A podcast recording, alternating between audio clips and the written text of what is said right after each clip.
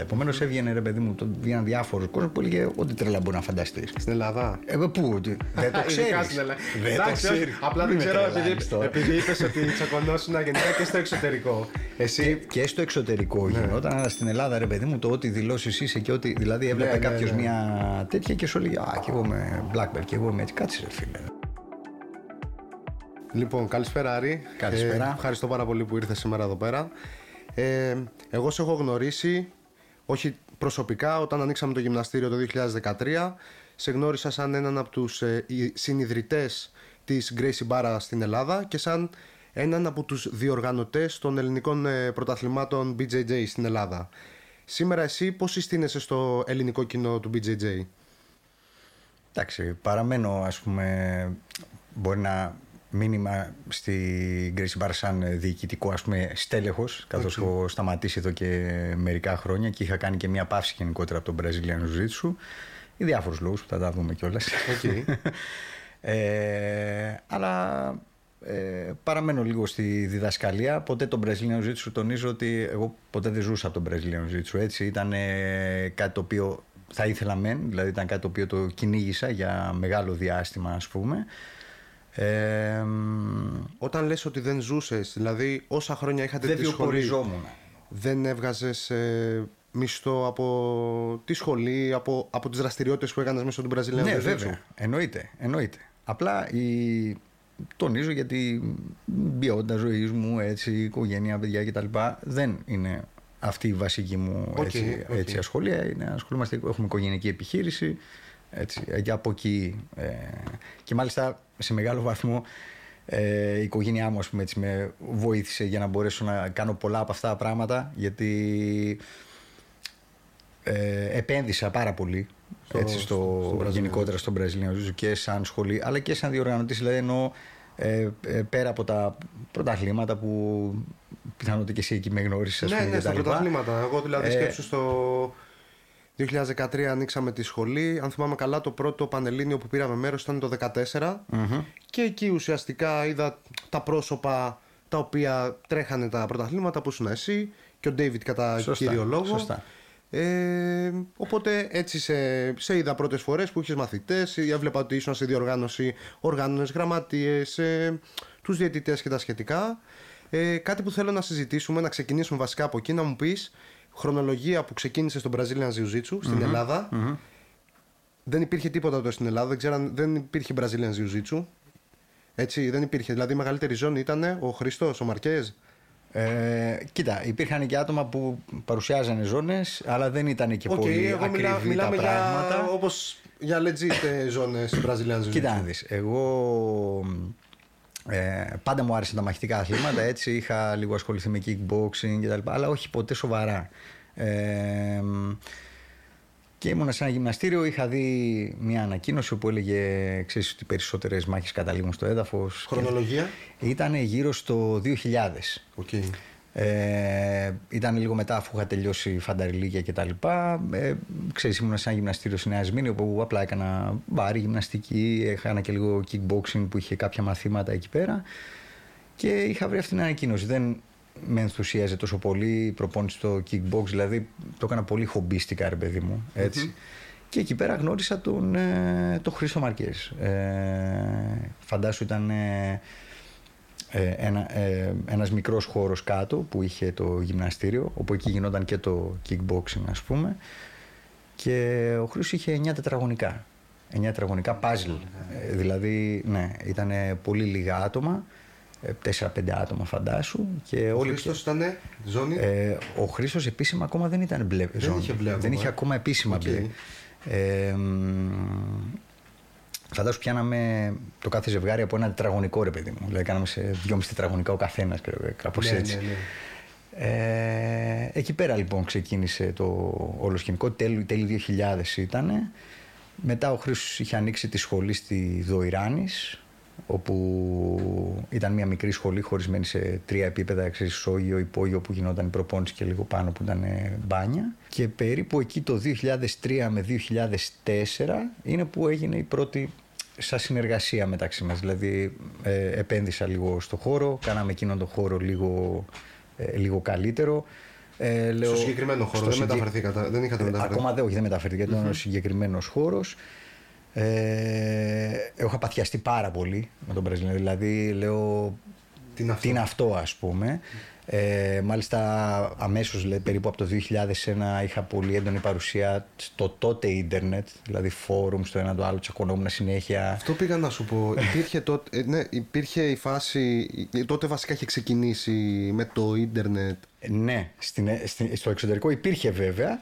Δεν αλλά... υπήρχαν όμως τεχνικές και δεν είχαν αρχίσει να ανεβαίνουν. Δεν υπήρχε έτσι. τεχνολογία, ήταν αδύνατο. Δηλαδή η ποιότητα ήταν. Δηλαδή χάλια. μόνο φόρουμ και τέτοια απλά συζητήσεις. Και κάνα μικρό βίντεο των δύο λεπτών όπου και πάλι. Ε, φαντάσου ότι θα έκανε και κάνα πεντάλεπτο για να κατέβει. Δηλαδή ήταν τραγικές οι ταχύτητες, η ποιότητα και, και τα λοιπά. Επομένως ήταν μόνο γράφω, ναι. ας πούμε, κατά κύριο λόγο. Και πάρα πολλές κόντρες εκεί και, και τα λοιπά. Ε, ε, Είναι μία από τις απορίες μου αυτή. Ε, δηλαδή, ας πούμε, σήμερα γίνεται χαμός, έτσι, υπερπληροφόρηση. Δηλαδή, κάποιος ο οποίος έχει και ένα σχετικό αν είναι και λίγο το όχι με την αντίληψη και τα σχετικά, και έχει και ένα-δύο sparring partner, μπορεί, θεωρώ, να, να πάρει πολύ καλό υλικό, να έχει πολύ καλό υλικό να δουλέψει, ακόμα που λέει ο λόγος και να μην είναι σε μια σχολή. Έτσι, να μην έχει κάποιον δάσκαλο να τον καθοδηγεί οτιδήποτε. Έχει μέσα από instructional, δηλαδή πολλά παιδιά που είναι στα, ξέρω, σε επαρχία και δεν έχουν πρόσβαση σε κάποια σχολή η οποία ας πούμε, να έχει κάποιο δάσκαλο που να γίνεται το μάθημα όπως θα έπρεπε. Έχουν φτιάξει ένα δωμάτιο, βάζουν puzzle, έχουν instructional και προσπαθούν και δουλεύουν, ξέρω εγώ, οτιδήποτε μπορούν να δουλέψουν. Δεν, δεν λέω αν είναι ο πιο σωστός τρόπος ή όχι, αλλά υπάρχει αυτό σήμερα. Τότε, Πώς παίρνατε τη γνώση, πώς πώς δουλεύατε, πώς κάνατε τεχνικές, πώς από τη στιγμή που και ο Χρήστος, ας πούμε, ήταν ε, ούτε μπλε ζώνη. Κοίτα, ε, ουσιαστικά καταλαβαίνεις ότι δεν ήταν τόσο εύκολη πρόσβαση τότε στις τεχνικές. και το επίπεδο έτσι. καμία σχέση. Δεν υπήρχε καμία Global, σχέση. όχι μόνο στην Ελλάδα. Πιστεύω ότι και τότε και οι μαύρες ζώνες ήταν σημερινές. Αυτό προσπαθούσαμε να το καλύψουμε με σεμινάρια. Δηλαδή, φέραμε το, το Δρακουλίνο ε, με κάθε ευκαιρία και εγώ Εντάξει, μετά όταν ασχολείσαι πιο επαγγελματικά και εγώ λέω να φέρουμε και αυτό, να φέρουμε και εκείνο. Mm-hmm. Δηλαδή έχουν έρθει πάρα πολύ γνωστοί και μεγάλοι δάσκαλοι. Α πούμε, έτσι, σεμινάρι με τον, ε, και με τον Ρομπέρτο Ατάλα, που είναι και πολύ φίλος. Ε, ερχόταν από το 2004. Μάλιστα το 2004 είχαν μείνει στη σχολή μας ο Ατάλα, που ήταν και Ολυμπιάδα. Mm-hmm. Και η δεύτερη, σαν δεύτερη μπακ από ομάδα της Ολυμπιάδας του Τζούντο. Είχε έρθει και ο Καμίλο Τιάγκο, Ολυμπιονίκης, του ε, Ασημένιος Ολυμπιονίκης στην Ιταλία ήταν που είχε γίνει και κόντρα με τον ε, ποιος είχε βγει τρίτος στην Ελλάδα πολύ γνωστός που είναι και από Μπραζιλιάν. Δεν το θυμάμαι ο Ολυμπιονίκης τέλος πάντων. Ε, επομένως με τα σεμινάρια δηλαδή. Με τα σεμινάρια εκεί πέρα ήταν. Μαζεύα τόσο περισσότερο γνώση. Όσο περισσότερο γνώση γινόταν. Και το αστείο ήταν ότι ενώ φαίναμε και ονόματα, δηλαδή φαντάσου είχε έρθει και ο Μούρλο Μπουσταμάτε. με τον Μούρλο Μπουσταμάτε είχαμε κάνει με σεμινάριο που είχε κανονίσει ο Γιάννης ο Μπλούτης κιόλας. Είχε γίνει σχολή, στη, στην καινούργια σχολή. Γιατί μετά εγώ επένδυσα και πήγαμε στην, στην Καλυθέα, στη μεγάλη της σχολή που ήταν 500 τετραγωνικά. Και πέρα. Ναι. Πολλά λεφτά. λοιπόν, Καταλαβαίνω πολύ. Ε, ναι, άστα να πάνε. Λοιπόν, τέλος πάντων, πολλά σεμινάρια, ε, Ρόμουλο Μπαράλ, ε, ε, είχαμε επενδύσει κιόλας που είχε έρθει και ο Αλμπέρτο Μίνα και είχε μείνει μαζί μας ε, δύο χρόνια στη καινούργια σχολή. Τι χρονολογία ήταν τότε, θυμάσαι με τον Αλμπέρτο Μίνα; Ήταν γύρω στο. 11. εκεί 11, 12, 13, δύο χρόνια ήταν περίπου αυτό το, αυτό το διάστημα. Εκείνη την περίοδο πιστεύω, επειδή είχαμε ανοίξει. Εμείς ανοίξαμε το 13, απλά εκείνη την περίοδο που βλέπαμε τι σχολές υπάρχουν στην Ελλάδα με Βραζίλια, επειδή ουσιαστικά όταν ανοίξαμε εμείς τη σχολή πήγαινε να γίνει κάτι σχολή με ουσιαστικά και μετά κατέληξε στον δρόμο Μπραζίλιαν. Και θυμάμαι που μου είχε πει ένας φίλος μου που τότε έκανε με ΜΕΙ σε μια σχολή στην Κόρινθο ότι πολύ κοντά σε εμάς είναι μια σχολή η οποία έχει έναν ε, Βραζιλιάνο ο οποίος που παίζει στο UFC και είχα δει και. Τότε ότι δεν ήταν, έπαιζε ακόμα. Ναι, ότι ήταν, ότι ήταν σε αυτή. Ναι, ότι ήταν ο Αλμπέρτο Μίνας σε εσάς. Ε... Θεωρώ ότι τότε ήταν στα prime η, η κρίση μπάχα. Δηλαδή ναι, ήταν, ήταν... Ήτανε, πολύ καλές χρονιές αυτές παρά την κρίση ρε παιδί μου και όλα αυτά που γίνονταν ε, με ξέρεις, μνημόνια, τα δυσκολίες του κόσμου κτλ. Ε, υπήρχε ανάπτυξη αρκετά καλή εκείνη την περίοδο, είναι η αλήθεια. Ε, ο Αλμπέρτο Μίνα, ρε παιδί μου είναι και προσωπικός φίλος, θεωρώ ότι επειδή ξέρεις είχε έρθει σαν επίσκεψη και είχε κάνει λίγο ένα-δύο μαθήματα. Νομίζω είχε μια κοπέλα δεν είχε. Με μια κοπέλα Ναι, δεν ναι. είχε ερωτευτεί, η οποία έκανε σε εσάς και ήρθε στην Ελλάδα για να Ε, την ναι, βρει. έκανε Κάτι περιστασιακά, τέτοιο δεν σε, ήταν. έκανε περιστασιακά σε εμάς και ε, είχε, είχε, ξέρεις, είχε περάσει παιδί μου από τη σχολή να δει και τα λοιπά και λέει ας κάνω, να σας κάνω ένα μάθημα παιδιά άμα θέλετε και τα λοιπά. Ε, Και έκατσε; Ε, έκατσε δύο χρόνια στην Ελλάδα. Δηλαδή του είχα κλείσει σπίτι, ξέρεις, μισθό, το ένα το άλλο.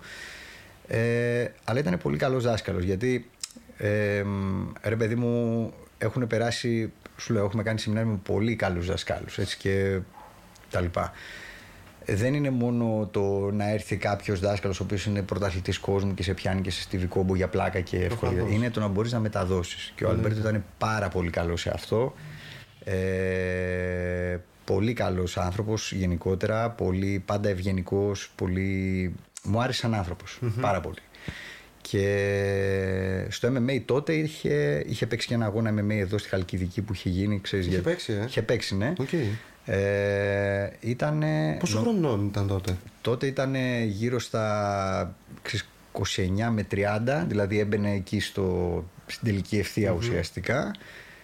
Και μ, ήταν ρε παιδί μου, είχε κάποια προβλήματα το συμβόλαιο ότι είχε υπογράψει με τον Bellator και δεν του είχε βγει αυτή η φάση. Τον Bellator τον είχε ψιλοθάψει, ας πούμε, δεν είχε, και προσπαθούσε να ξεφύγει από αυτό για να πάει στο UFC.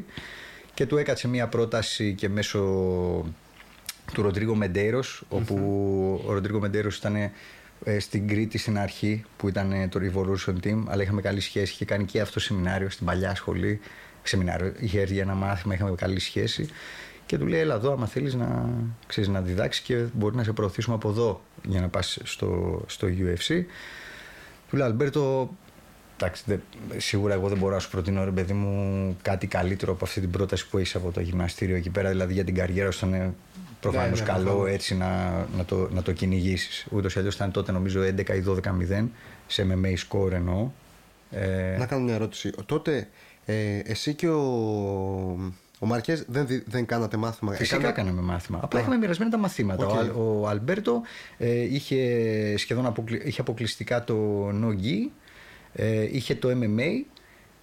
Τότε ξεκίνησε το MMA στην Κρίση Μπάχα. Ναι, σαν οργανωμένα, ας Ναι. πούμε πιο οργανωμένα. Γιατί πιο- μέχρι τότε ήταν Έβαλε διάφορες δηλαδή στο φόρμ- τρυπάκι και φόρμουλες. τον κόσμο με το MMA. Ναι. Στη σχολή Ε, σας. Στη σχολή, ναι. Έβαλε πιο, πιο πολύ. Είχε το no gi, είχε το MMA και σε, κα- ε, ε, από, από μόνος του ε, στο βραδινό μάθημα στο δικό μου έμενε και ξέρεις ε, έκανα ρε παιδί μου εγώ ε, ξέρεις καμιά φορά έδειχνε και αυτός κάτι έξτρα ας πούμε γινόταν αυτό το, το σκηνικό Οκ.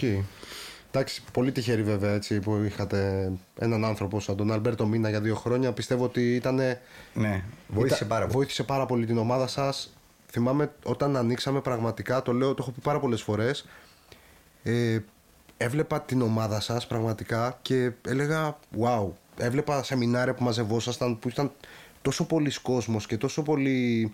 τα το- ετήσια λες με τον Τρακούλιο 13-14, ναι, και λέγα ρε, εσύ πώς γίνεται». Αργύρι Α- να- θα σου αντίστοιχα, πω για- αντίστοιχα και ο Ερμής είχε φτιάξει και τη δική του ομάδα τότε και είχε μαζέψει και εκείνος πολύ κόσμο. Είχε κάνει πολύ, πολλά affiliation και έβλεπα εσάς, τον Ερμή και τον David που ήσασταν τότε ουσιαστικά από οι τρεις πρώτες, ας το πούμε έτσι, που έγινε στην Ελλάδα η φάση με τον Brazilian και είχατε συγκεντρώσει αρ- πολύ μεγάλο αριθμό ατόμων, ειδικά για τότε. Και Αυτό ξέρεις, δεν ήταν κάτι που έγινε άμεσα. Δηλαδή, Όχι, σίγουρα, εσύ. Αν δεις τα σεμινάρια, δηλαδή κλαίγαμε για, τα, για μια δεκαετία πριν από τις χρονολογίες που περιγράφεις, δηλαδή ο συνέχεια, γιατί ήταν κάθε χρόνο αυτό και κάθε χρόνο σεμινάρια. ναι, ναι. Καταλαβαίνεις ότι δεν υπήρχε αυτό, ας πούμε. Δηλαδή, αυτό, όταν φτάσαμε σε αυτό το σημείο να Σίγουρα, έχει τόσο κόσμο τα σεμινάρια, λες, δόξα τω Θεώ. Κοίτα, είναι, πολλά, πρα- είναι αυτό που λέω και εγώ ας πούμε πολλές φορές και σε παιδιά και από τη σχολή που μου λένε ότι α ωραίο και εγώ θα ήθελα να το κάνω ότι είναι πάρα πολύ ωραίο, είναι πάρα πολύ όμορφο απλά εσείς τώρα μπαίνετε μέσα και βλέπετε κάτι στημένο μετά από μια δεκαετία που αυτό 10 χρόνια είναι 10 χρόνια τα χρόνια της μαρμότας μέχρι να φτάσεις δηλαδή να φτιάξει ένα γυμναστήριο το οποίο να έχει τμήματα, να βλέ, μπαίνεις μέσα να βλέπεις κόσμο, να... δεν είναι τόσο εύκολο όσο φαίνεται. Ναι, είναι πάρα πολύ όμορφο. Δεν είναι εύκολο, δε- σίγουρα δεν είναι εύκολο. Εγώ ας πούμε όμως ε, Ε, προσωπικά, ρε παιδί μου, ήταν λες και το είχα πάρει λίγο σαν προσωπική σταυροφορία. Είχα αρρωστήσει πάρα πολύ με τον Βραζιλιάνο Ζήτσου. Έτσι. Ο, δηλαδή είναι η μισή ζωή μου ουσιαστικά. Άμα δεις με 40, ξεκίνησε στα 20, 43, επομένως Ναι, είναι ναι, ναι. και παραπάνω. Επομένως, ε, θυμάσαι που σου είπα για κόντρε στο ίντερνετ, το ένα το άλλο κτλ. Τότε μετά. Εντάξει, το έχεις γενικά αυτό, είσαι Ε, πολύ είμαι- είσαι στα παιδιά, όπλα. εγώ γράφω από τα. ε, Ναι, γιατί ξέρεις τι γίνεται. Διότι φαντάσου, εμείς είχαμε ξεκινήσει, πήγαινε. Ε, ε, και εγώ έχω- είχα πάρει αυτή την οτροπία. Δηλαδή, ε, αυτό το λέω να το έχουν πάντα υπόψη. Εμφανίζεται κάποιος μπροστά σου, λέει με μαύρη ζώνη. Από πού είσαι, ποιος είναι ο δάσκαλός σου, είναι τυπικές ερωτήσεις. Δηλαδή, άμα σου πει κάποιος, «Ε, δεν σου λέω και τι με ρωτάς εσύ και τε... Αυτά είναι μπουρδες.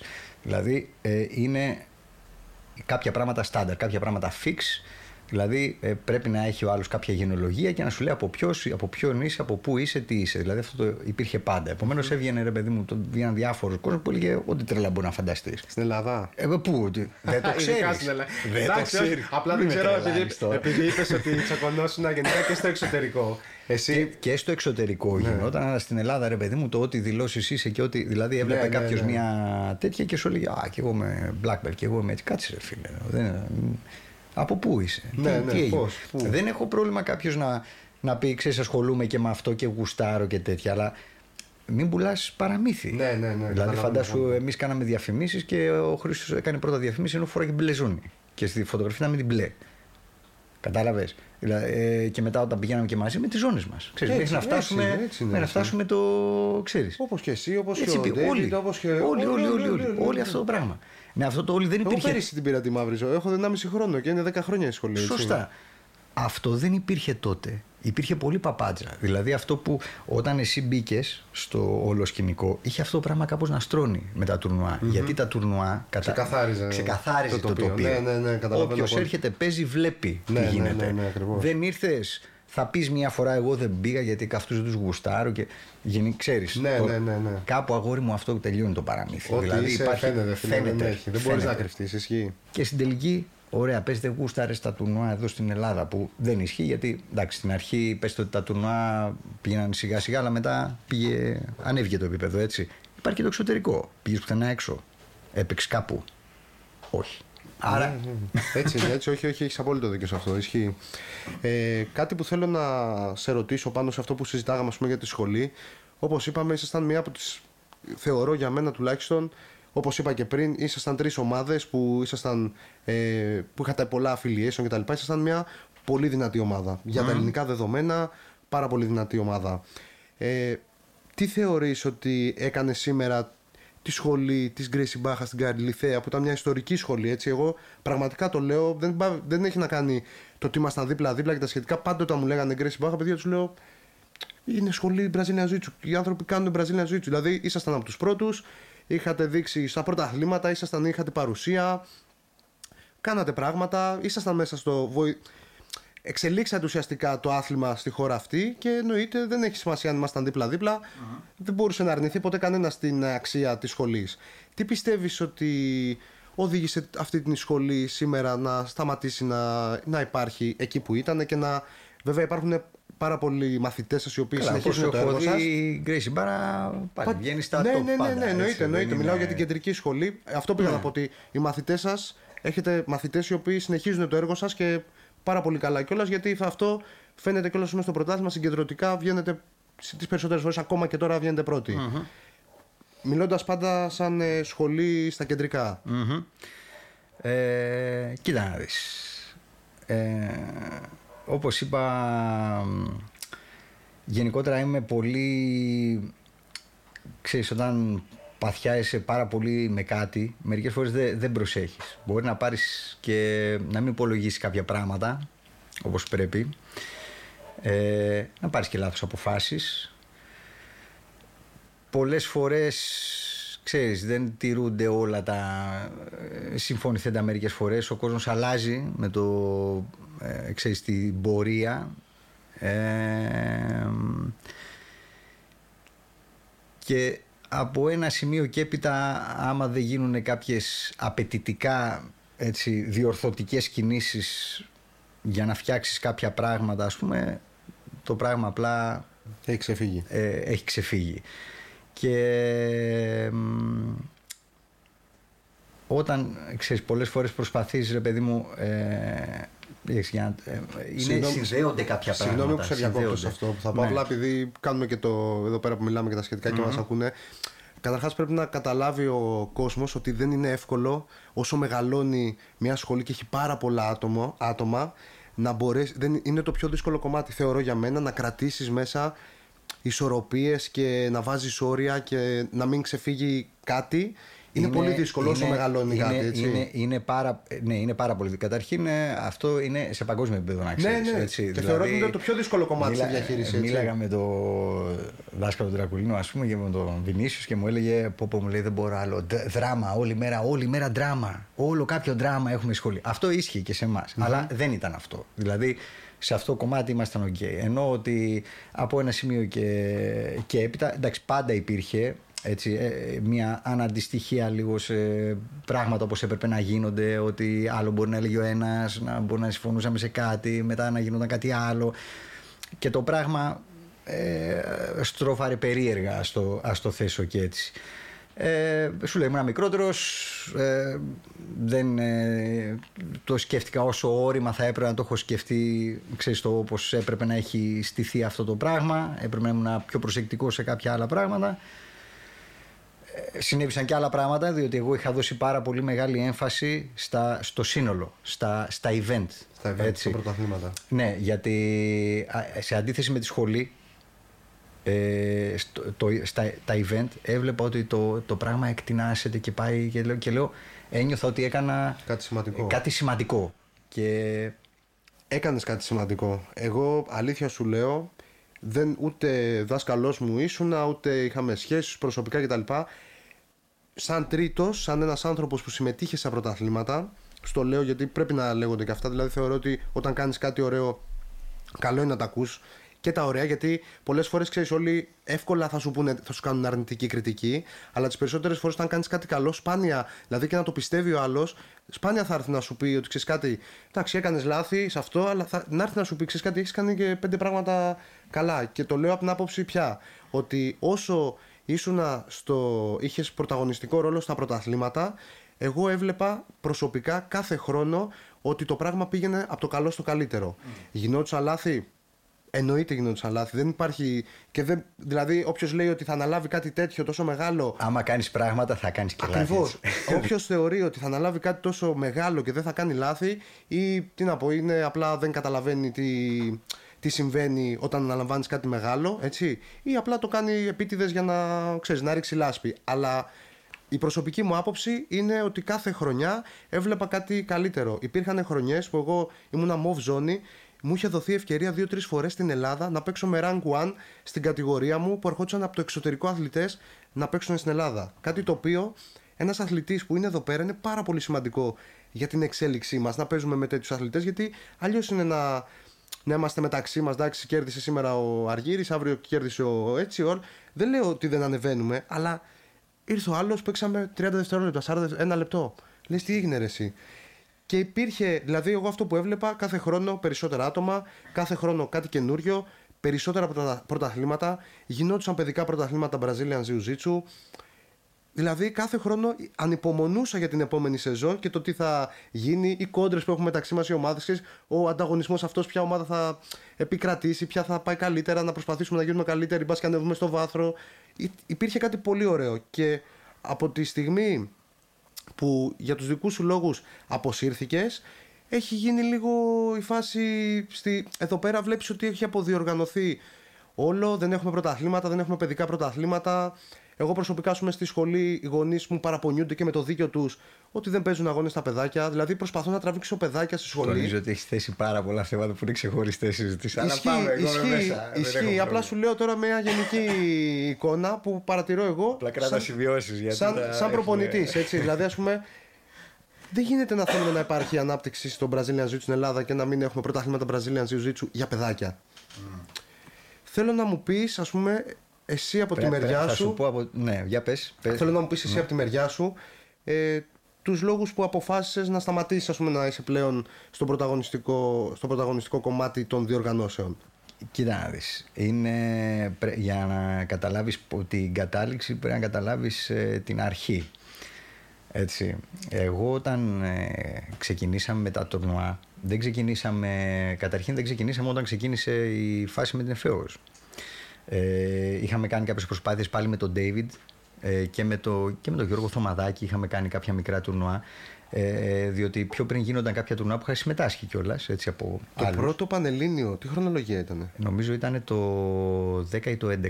Νομίζω, νομίζω, νο, επιφυλάσσουμε για το 11. Νομίζω το, ήταν μεταξύ 10-11 εν πάση περιπτώσει. Ρετρό, φάση, old school, τατάμι κάτω, γύρω-γύρω κόσμος, μαθητές. Θα σου πω. απλά, απλά θέλω να καταλάβει λίγο την ιστορία. Όταν λοιπόν ε, εμείς είχαμε κάνει έτσι κάποιες προσπάθειες λίγο χαλάρα με τον David, είχε κάνει τότε και ο Μισελ Βαν Ρίχτ, αν τον έχεις ακουστά. Ναι, ναι, ναι. ναι.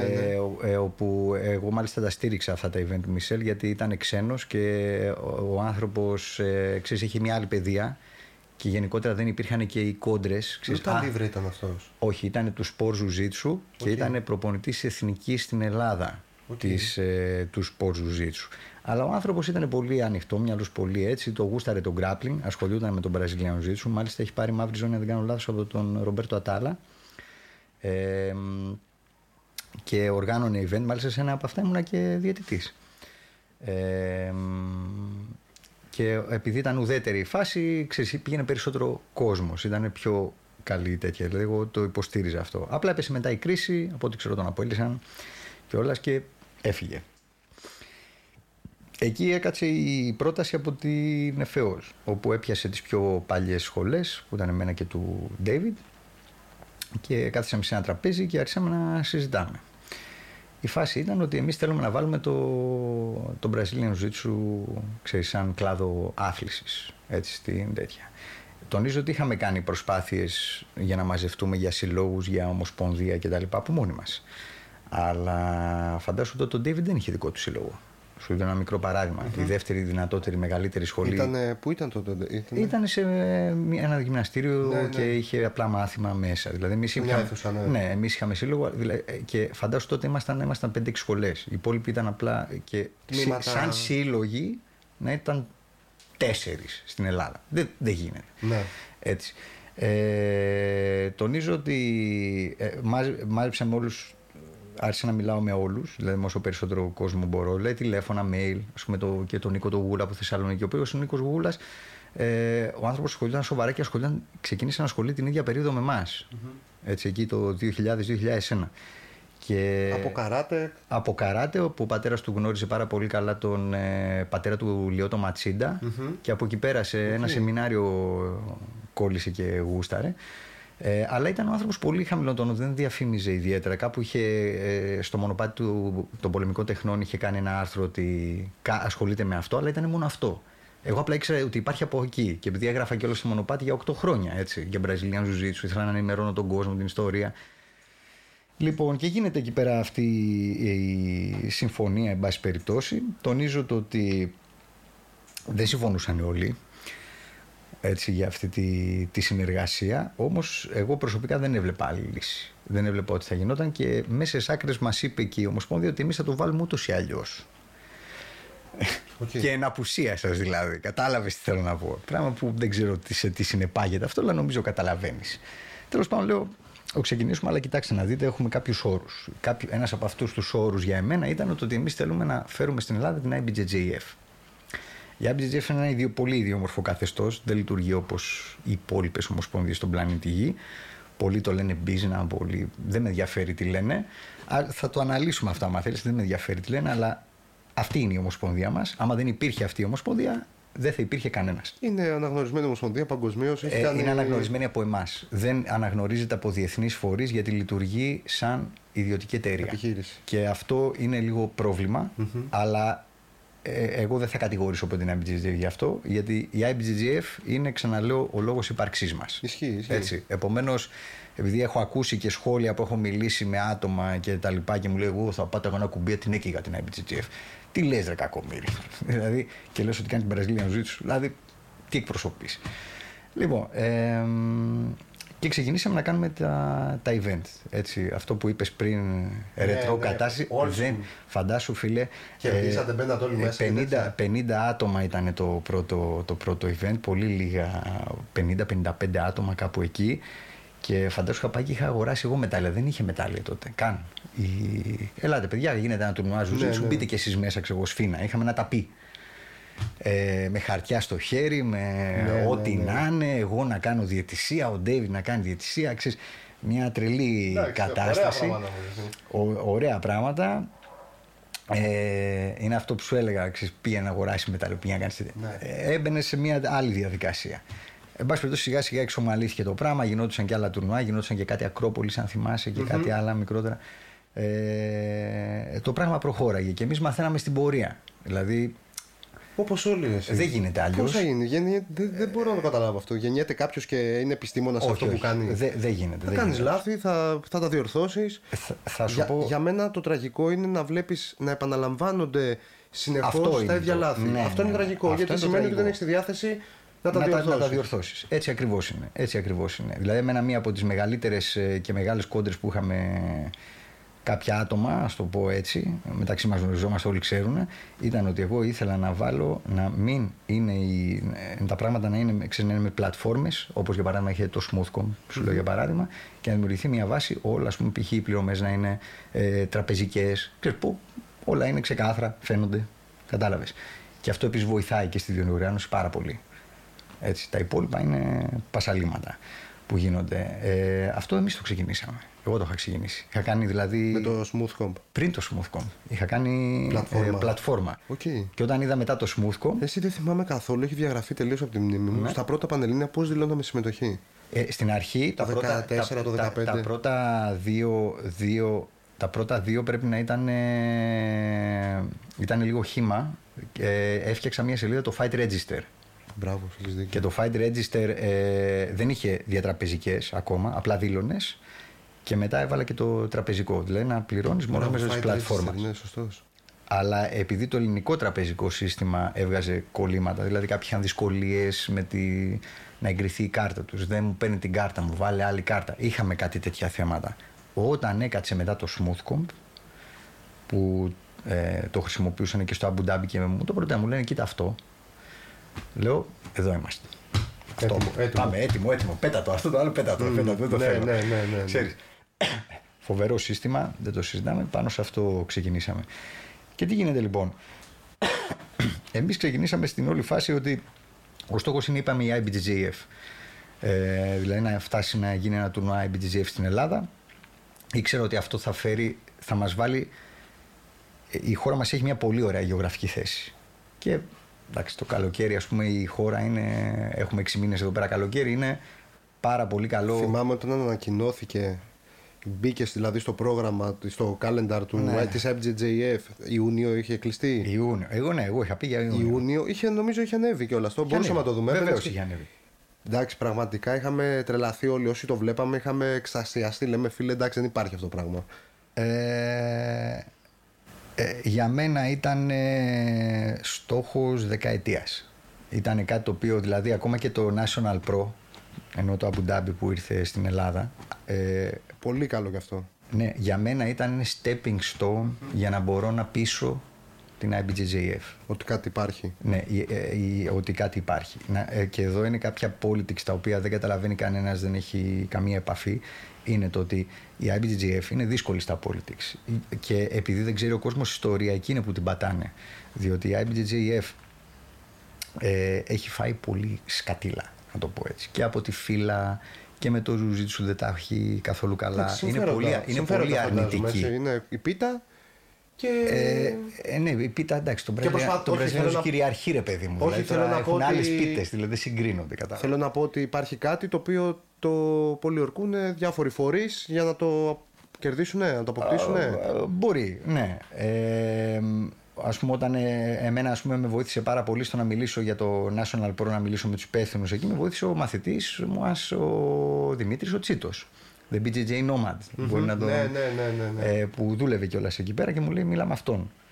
Και όταν είχα μιλήσει και είχαμε πει να γίνει National Pro στην Ελλάδα, ταυτόχρονα σε παγκόσμιο επίπεδο μίλαγε η UAGGF με την Παγκόσμια Ομοσπονδία του Ζουζίτσου.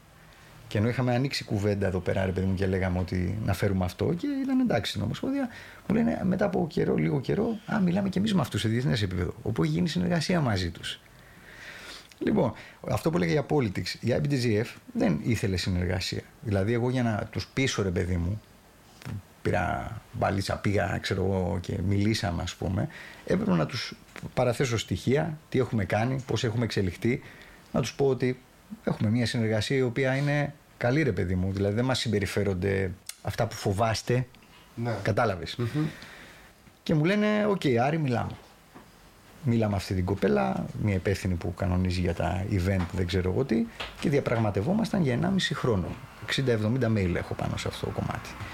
Όλα αυτά εννοείται εν γνώση της Ομοσπονδίας, η οποία η συμφωνία ήταν, ναι, παιδιά, καταλαβαίνουμε ότι τους, ήτανε, έχω εξηγήσει κιόλας ότι δεν μπορεί να φαίνεται η ΕΦΕΟ, θα μας βοηθήσετε, με, θα δώσετε τις άδειές σας και τα λοιπά, αυτά που χρειάζεται, αλλά έτσι, να είναι λίγο Αυτό sensitive ήταν, αυτό, το ήταν, πράγμα. αυτό ήταν όρος της IBJJF ότι δεν θέλανε να αναμειχτούν με την ε, οποιαδήποτε... Όταν ε, μίλησα μαζί τους, τους είπα, ε, οι άνθρωποι αυτοί δεν θα, μα- θα μας δώσουν, ε, λέω, άδεια, έτσι, αλλά θα μιλάτε με μένα και τον David. Μιλάτε με τις σχολές. Οι σχολές δι, δι- ε, διοργανώνουμε. Δεν έτσι, μην- έτσι το θέλανε οι... έτσι το θέλουν, ε, δεν θέλουν να φαίνεται... Έτσι θέλει η IBJJF. Ε, ε, ναι. Αλλιώς μου λέει, ε, εγώ δεν κάνω Οκ, συνεργασία αυτό- απευθείας με Ομοσπονδία. Δηλαδή, στο ξέκοβε. Όμως, αυτό έδινε ένα πρώτο βήμα. Δηλαδή, τι θέλω να πω. Αν γινόταν το event, θα ήμασταν η πρώτη χώρα στον κόσμο που έγινε τουρνουά της IBJJF με άδεια από π.χ. το, το Ζουζίτσου, νομικά μιλώντας, γιατί αυτές οι μπουρδες ισχύουν μόνο στη χώρα μας, δεν έχει σημασία. Όμως οι άλλοι θα βλέπανε, η IBJJF εννοώ, ότι ξέρεις, δεν είπαν όχι. Δεν είναι ενάντια, δεν είναι εχθρική. Θα γινόταν ένα πολιτικό βήμα που θα ήταν θετικό για όλους. Καλά, δεν το συζητάω. Να έρθει η Καταλαβαίνεις IBJJF αυτό, στην έτσι. Ελλάδα είναι... Ο, δεν, το, δεν το λέω μόνο για μας, Όχι. το λέω και από άποψη, δηλαδή που, ξέρεις, που λέμε πυροβολή στο πόδι σου ας πούμε και από άποψη ε, Ζουζίτσου Εσύ, θα είχε- Ομοσπονδίας. Αυτή θα ήταν... Τι χρονολογία ήταν να γίνει η IBJJF, το πρωτάθλημα; Ήταν το 19, Το καλοκαίρι του 19. 19. Είμαστε 23. Θα είχαν γίνει ήδη. Εντάξει, βγάλε κορονοϊού και τα λοιπά. Θα, ήταν, θα είχαμε κάνει ήδη τρία πρωταθλήματα, τέσσερα σίγουρα. Και είμαι σίγουρος ότι με το ρυθμό που αναπτυσσόταν μέχρι τότε το Brazilian στους αγώνες γιατί συνεχίζει να αναπτύσσεται υπερβολικά θεωρώ στις σχολές κάτι το οποίο δεν φαίνεται στους αγώνες όμως Ε, έχεις δίκιο. Δηλαδή στις σχολές, εγώ το πώς ήταν η σχολή το 19, πώ είναι τώρα. Και βλέπω και άλλα παιδιά και άλλες σχολές. Ο κόσμος έχει τριπλασιαστεί και τετραπλασιαστεί. Έχει άπειρα παιδάκια. Κάτι το οποίο όμως στα πρωταθλήματα δεν φαίνεται. Θα σου πω. Λοιπόν, κοίτα να δεις τώρα. Ε, μ, όταν έγινε λοιπόν η, η όλη φάση, έγινε και η ανακοίνωση. Ε, ε, ε, εγώ είχα πιεστεί πάρα πολύ. Δηλαδή, εμένα στο μυαλό μου ήταν να γίνει αυτό το πρωτάθλημα, ξέρεις, δηλαδή και... μ, Ρε παιδί μου ήταν η κορώνα. Δεν ξέρω, για μένα ήταν. Έχεις βάλει ένα στόχο μία δεκαετία πριν, έχεις φάει πόρτες 350.000 φορές με παρακάλια, δηλαδή κατουρημένες ποδιές, ό,τι θέλεις να φιλήσεις για να καταφέρεις αυτό το πράγμα να γίνει πραγματικότητα. Έτσι. Γιατί πρέπει να έχεις και νούμερα. Η IBGF σου λέει: Έχεις τα νούμερα, αγόρι μου, μπορείς να το στηρίξεις. Δηλαδή, μια από τις βασικές ερωτήσεις. Τι συμμετοχή έχετε στα τουρνουά σας, Το ποσό εννοώ. Κατάλαβες, γιατί η IBGF δεν χρεώνει 30. Ναι, ναι, ναι. Έτσι. Λοιπόν, καταλαβαίνεις τι θέλω να πω. Ναι, ναι, ναι. Λοιπόν, άσε το, το business deal της IBGGF, στο λέω, ε, είναι full IBGGF. Δηλαδή, το, δηλαδή εγώ το έκανα αυτό για την πλάκα μου. να το δέσω και έτσι, έτσι οικονομικά μιλώντας. Δεν ήταν αυτό. Ήταν το prestige, ήταν ότι θα έμπαινε η χώρα μας στον παγκόσμιο χάρτη του Brazilian Jiu-Jitsu. Με όλη την σημασία της λέξης. Μάλιστα τότε δεν γίνονταν τα διαδικτυακά που κάνετε λόγω πανδημίας για τη διαιτησία. Έπρεπε να ταξιδέψει εξωτερικό και ο προπονητής για να πάρει ε, το, είναι, το χαρτί διαιτησίας. Το θυμάσαι αυτό έτσι. Φαντάσου να το κάναμε αυτό στην Ελλάδα. Εντάξει, θα μου πεις έγινε η πανδημία και το κάνανε πιο τέτοιο. Έχουν και διαδικτυακό, αλλά δεν υπήρχε αυτό. Άρη, ξέρεις τι θέλω να σε ρωτήσω. Γιατί εντάξει, αυτή η κουβέντα είναι, όπως είπαμε και πριν, είναι τεράστια και θα πάρει, παίρνει πάρα πολλή ώρα για να το. Πώς, τε, πώς τελείωσε. Ουσιαστικά ήταν το ότι ε, έπεσαν κάποια μηνύματα από UAGGF, νομίζω ήταν η αφορμή κατά κύριο λόγο, ότι και καλά δώσατε άδεια γι' αυτό και ουσιαστικά αρνήθηκε η Ομοσπονδία την άδεια. Έγιναν και κάποια άλλα πράγματα στο θέμα αλλά, κατά κάποιο τρόπο αλλαγής της συνεργασίας που Δηλαδή προσπάθησε να γίνει λίγο εκβιαστικά αλλαγή της συνεργασίας της οποίας είχαμε μέχρι εκείνη τη φάση. Δηλαδή από συνεργάτε κάπως να γίνει. Είμαστε υπάλληλοι. Στο οποίο σε συνδυασμό με όλο αυτό, που έγινε όμως, ήταν τραγικό. Αυτό όμως έχει να κάνει.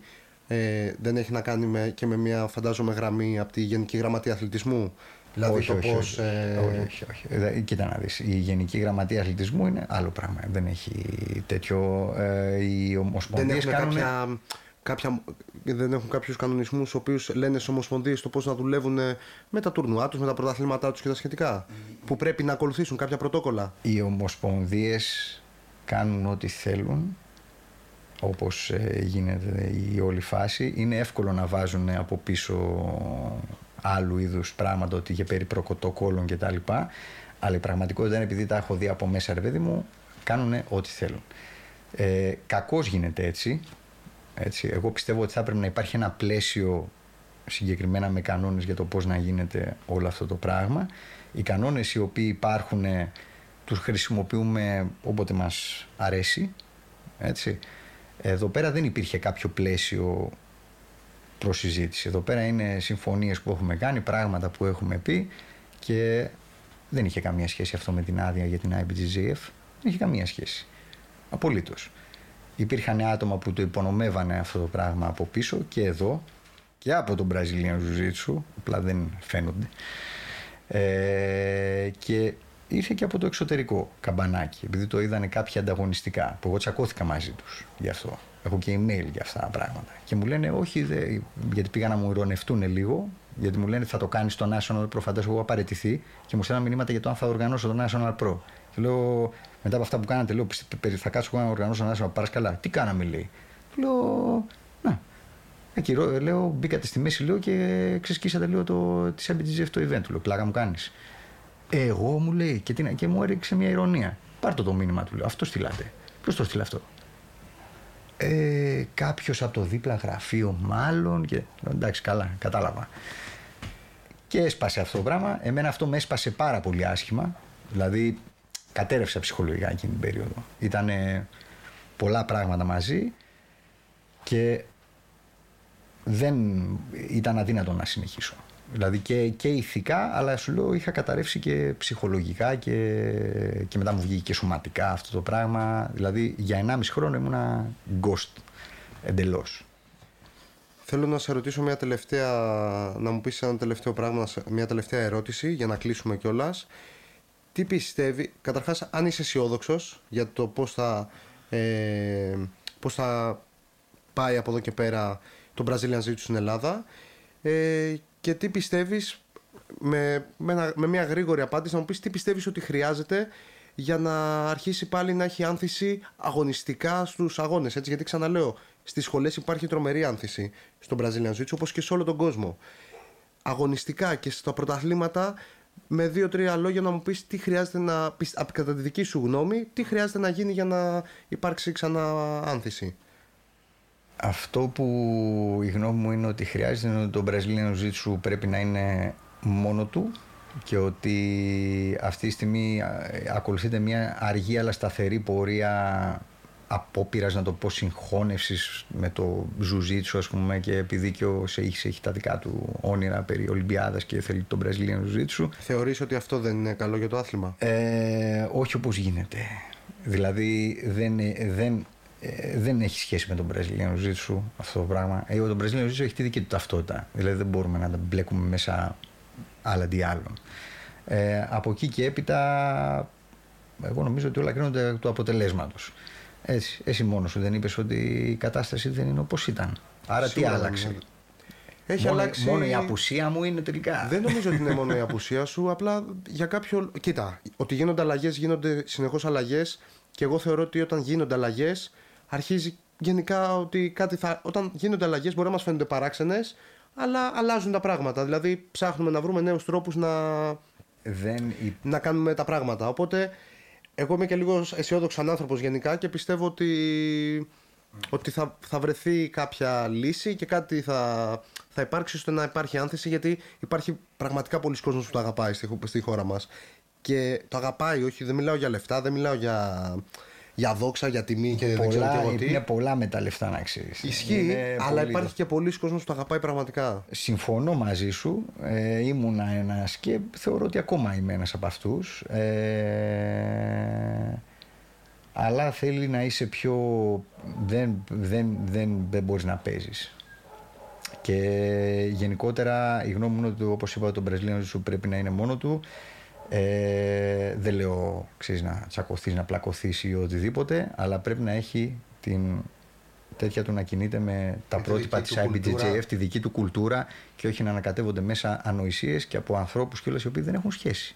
Ούτε καν με το ίδιο το, με το, με το σπορ, ζουζίτσου ή οτιδήποτε. Δηλαδή ο καθένας λέει τα δικά του δεν γίνεται να μπλέκονται αυτά τα πράγματα μαζί. Γιατί δημιουργούνται προστριβές, γιατί τα πάνε καλύτερα, γίνονται απόπειρες πονόμευσης, ας πούμε, του, ε, πολλές φορές. Για μένα ε, αυτό που έγινε. Έγινε το Πανελλήνιο και ανακοινώθηκε δύο εβδομάδες πριν γίνει.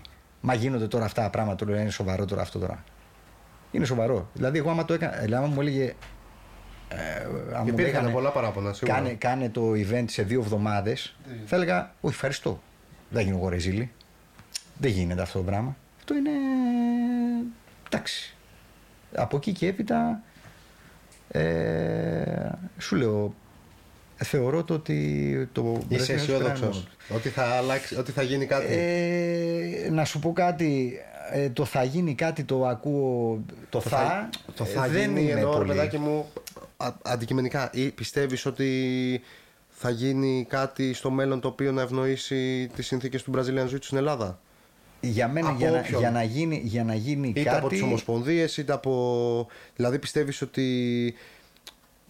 Πιστεύεις ότι δεν θα γίνει κάτι να αλλάξει; Ε, είναι, είναι πάρα πολύ δύσκολο Αργύρι. Ε, ε, είναι πάρα πολύ δύσκολο. Ε, και ο κόσμος, ακόμα και ο κόσμος που εμπλέκεται οργανωτικά, ρε παιδί μου, ε, ξέρω ότι κουράζεται. Γιατί ε, βλέπει τι γίνεται και λέει κάτσε. Δηλαδή, εγώ είχα ένα όριο. Όταν αυτά τα όρια ξεπεράστηκαν, είπα, ξέρεις. Και δεν άντεξα κιόλας. Σου λέω, έσπασα. Η όλη φάση με κατέστρεψε. Αλλά το ίδιο σημαίνει και με τους υπόλοιπους. Έτσι, και όταν ε, υπάρχει πολλές φορές και, και εσωτερικά και μουρμούρες και δεν ξέρω εγώ τι και υπάρχει κάποιος από πάνω που γουστάρει να πλακώνουν οι άλλοι από κάτω για να λέει τα δικά του και να περνάει τις δικές του τέτοιες τα πράγματα συνήθως ε, ξέρεις κάπου εκεί στραβούν. Ε, εγώ βλέπω ότι γίνεται μια σταδιακή απαξίωση. Γιατί δεν είναι δυνατόν να, του, να είχαμε φτάσει να γίνει πανελλήνιο με 700 άτομα από τα οποία τα 50 ήταν juvenile, τα 50 μόνο και να γίνεται πανελλήνιο με 730-740 από τα οποία τα 350 είναι παιδάκια. Πού πήγαν όλοι οι ενήλικες; Τώρα πόσοι ήτανε; Ήταν καμία 500 ναι, γύρω στο 450 πρέπει να ήταν.